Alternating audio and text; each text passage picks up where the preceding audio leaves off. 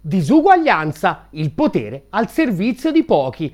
Il titolo dell'ultimo rapporto di Oxfam, dedicato al furto sistematico di ricchezza da parte degli uomini più ricchi dell'impero, non poteva essere più chiaro. Dall'inizio di questo decennio, sottolinea il rapporto, la ricchezza dei 5 miliardari più ricchi del mondo è più che raddoppiata, mentre quella del 60% più povero non ha registrato nessuna crescita.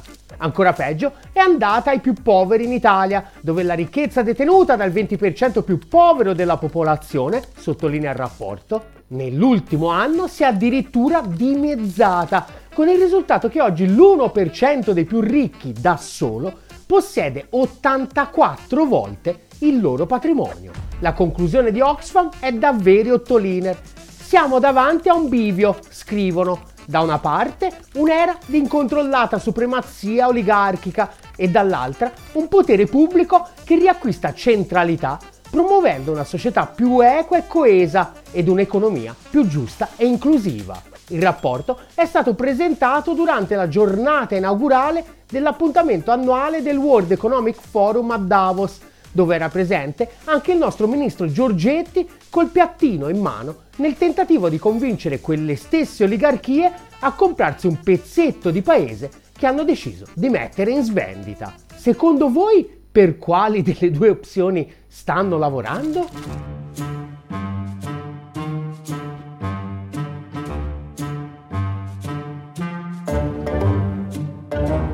le elevate e crescenti disuguaglianze di ricchezza che si riscontrano in tanti paesi, a partire dal nostro, scrive Oxfam nell'introduzione al rapporto, rappresentano un tratto tristemente distintivo dell'epoca in cui viviamo.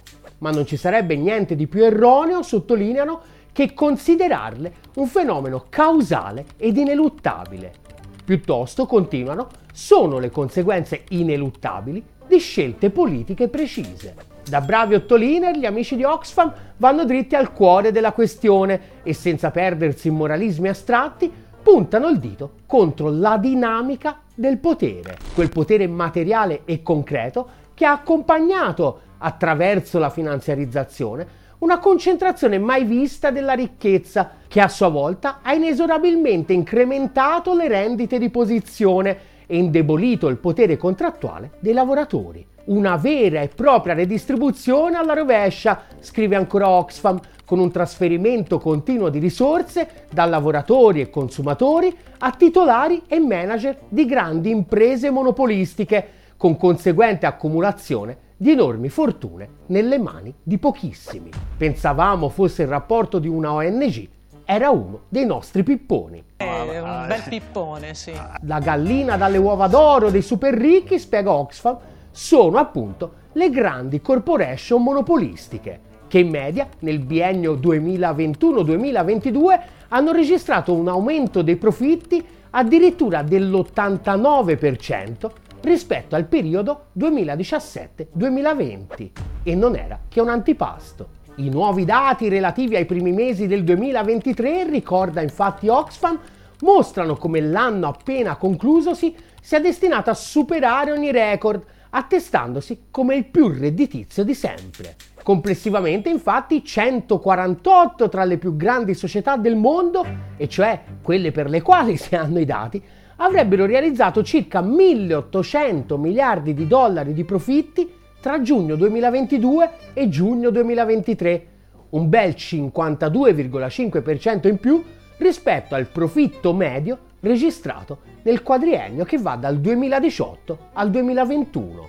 Tra queste in particolare spiccano 11 aziende farmaceutiche che hanno aumentato i propri profitti di quasi il 32% nel 2022 rispetto alla media del periodo 2018-2021, registrando profitti in eccesso per 41,3 miliardi di dollari nel 2022, 22 società del settore finanziario che hanno aumentato i propri profitti del 32% rispetto alla media del periodo 2018-2021 e hanno realizzato profitti in eccesso per 36 miliardi di dollari nel 2023, due marchi di lusso i cui profitti hanno visto un incremento del 120% rispetto alla media del periodo 2018-2021 e in ultimo 14 compagnie petrolifere del gas i cui profitti sono aumentati del 278% rispetto alla media del periodo 2018-2021, registrando profitti in eccesso per 144 miliardi di dollari nel 2022 e 190 miliardi di dollari nel 2023. E questa impennata senza precedenti proprio mentre l'economia cadeva a pezzi e l'inflazione dava una mazzata definitiva al potere d'acquisto dei comuni mortali.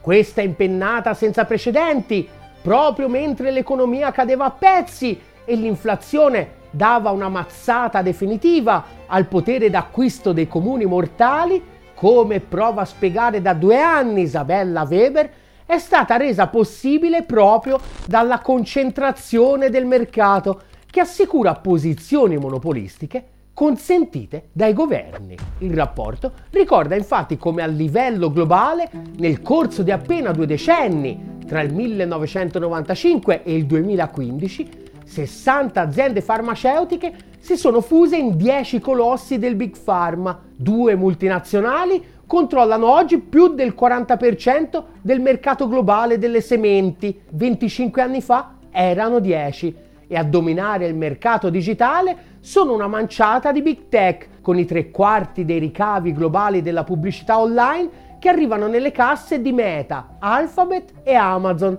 e oltre il 90% delle ricerche online che viene effettuato tramite Google.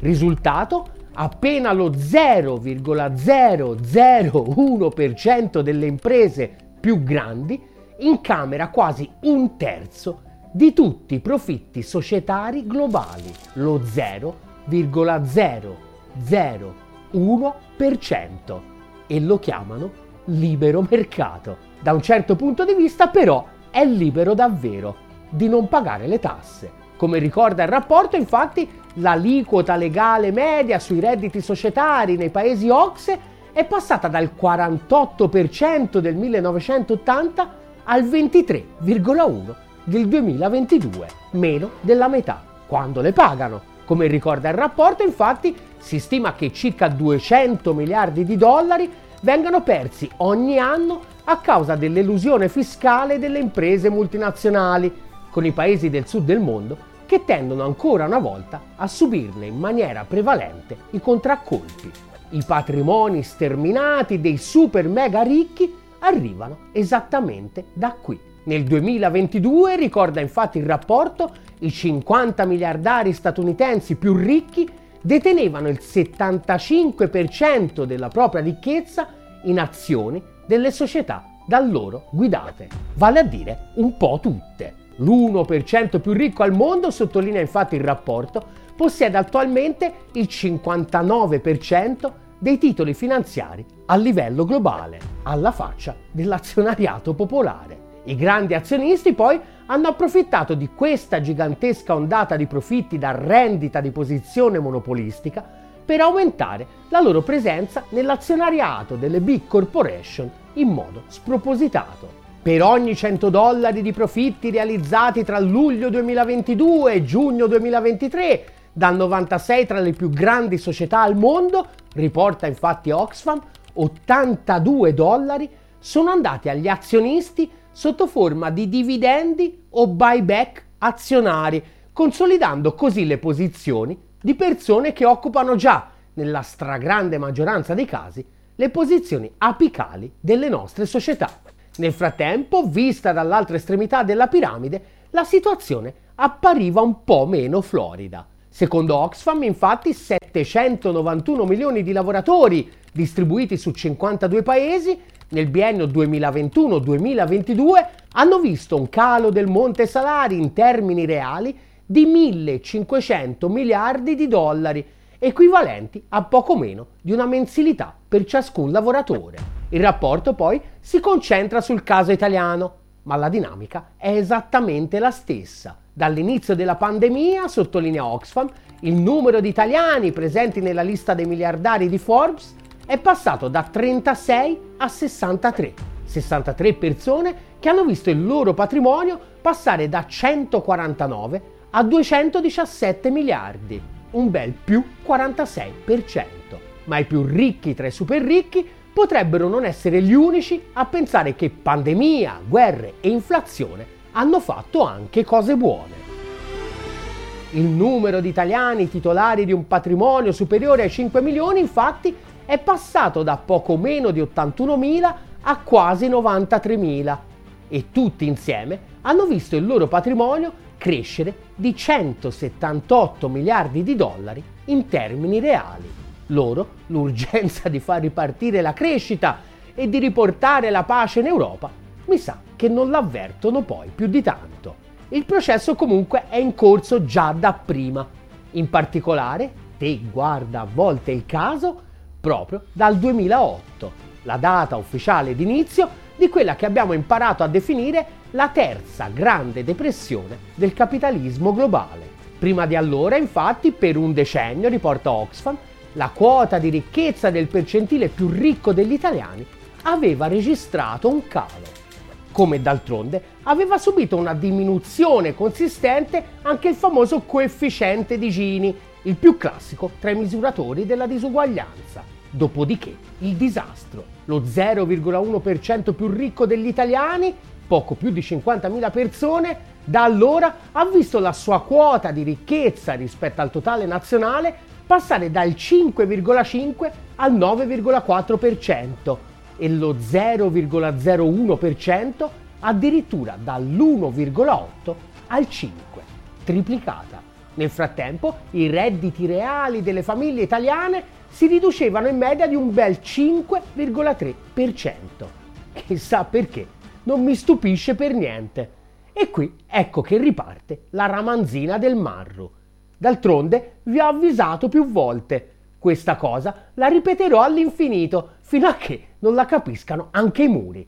O meglio, probabilmente non si tratta tanto di capirla, che non c'ho niente da insegnare a nessuno e ci mancherebbe pure. Si tratta di cominciare a darle tutto il risalto che merita, perché è la chiave per capire tutto, senza la quale si continua a brancolare nel buio. Il grande furto delle oligarchie e l'era della diseguaglianza, infatti, hanno senz'altro mille mila concause e anche Oxfam ne elenca una lunga serie, tutte fondamentali, dalle politiche fiscali al welfare alle politiche del lavoro, ma ce n'è una che non cita e che invece a nostro avviso sovradetermina tutte le altre. La strategia che il superimperialismo USA ha adottato per contrastare il suo declino relativo a partire dall'inizio della terza grande depressione. A quel punto, come ha dovuto ricordare anche uno non particolarmente sveglio come Federico Fubini sul Corriere della Serva la settimana scorsa, la quota di ricchezza globale detenuta dai paesi dell'Europa a 27 era più o meno allo stesso livello di quella USA. Oggi l'economia USA è più grande di quelle europee di oltre il 50% in 15 anni. E il grande trasferimento di ricchezza dal basso verso l'alto in Italia e negli altri paesi europei e quello epocale dall'Europa agli USA non sono due fenomeni distinti e paralleli. Non sono nemmeno semplicemente collegati. Sono letteralmente, almeno in buona parte, la stessa identica cosa. E messi insieme sono esattamente la risposta al più grande dei misteri che ci perseguita da due anni a questa parte. Come è mai possibile che le elite europee si facciano prendere a calci nei denti da quelle di oltreoceano senza proferire parola? Ecco perché perché con la protezione del superimperialismo USA i capitali li portano negli USA via paradisi fiscali e poi li moltiplicano a dismisura senza fare assolutamente una sega niente, affidandoli ai giganti del risparmio gestito a stelle strisce che li usano per gonfiare a dismisura le bolle speculative dello schema Ponzi della finanza USA. Quindi noi che cambiamo del nostro lavoro e i capitali li possiamo esportare al massimo da Grottaferrata a Monte Porzio Catone, paghiamo le conseguenze dell'economia che ci collassa davanti agli occhi. Quello scioperato del figlio cocainomane del mio datore di lavoro invece via Isole Vergini Britanniche dà i suoi soldini a un fondo predatorio di private equity e accumula profitti più o meno detassati su profitti. Quindi il punto è che non è lui a prendere i calci nei denti dall'elite di oltreoceano, a prendere i calci nei denti siamo solo noi. Certo, nel grande gioco del capitalismo globale, anche lui non è altro che il bimbo scemo ma viziato da tenere buono con tanti bei regalini milionari. Ma tutto sommato mi ci cambierei, ecco, come dire.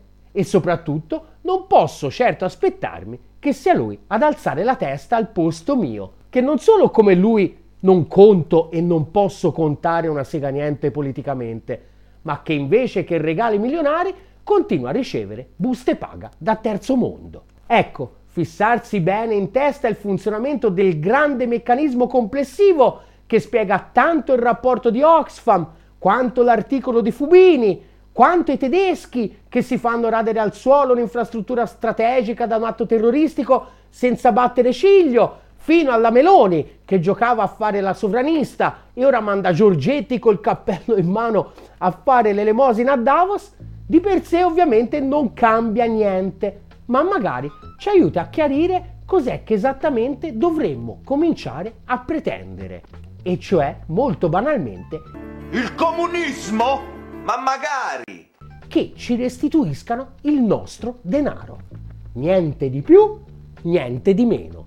Noi rivogliamo il nostro denaro. Io voglio i soldi. Gli ho risposto cazzo anch'io e da quel giorno siamo diventati amici. Se lo rivuoi anche te, aiutaci a costruire il primo media che dà voce a tutti quelli che sono stati derubati e ora pretendono di riavere indietro il mal tolto. Aderisce alla campagna di sottoscrizione di Ottolina TV su GoFundMe e su PayPal e chi non aderisce è Lorenzo Tosa. Cioè, cioè lo so, non c'entrava un cazzo qui Tosa, ma abbiamo realizzato che in due anni non l'abbiamo praticamente mai offeso e ci siamo detti che era arrivato il momento di rimetterci un po' in pari, ecco.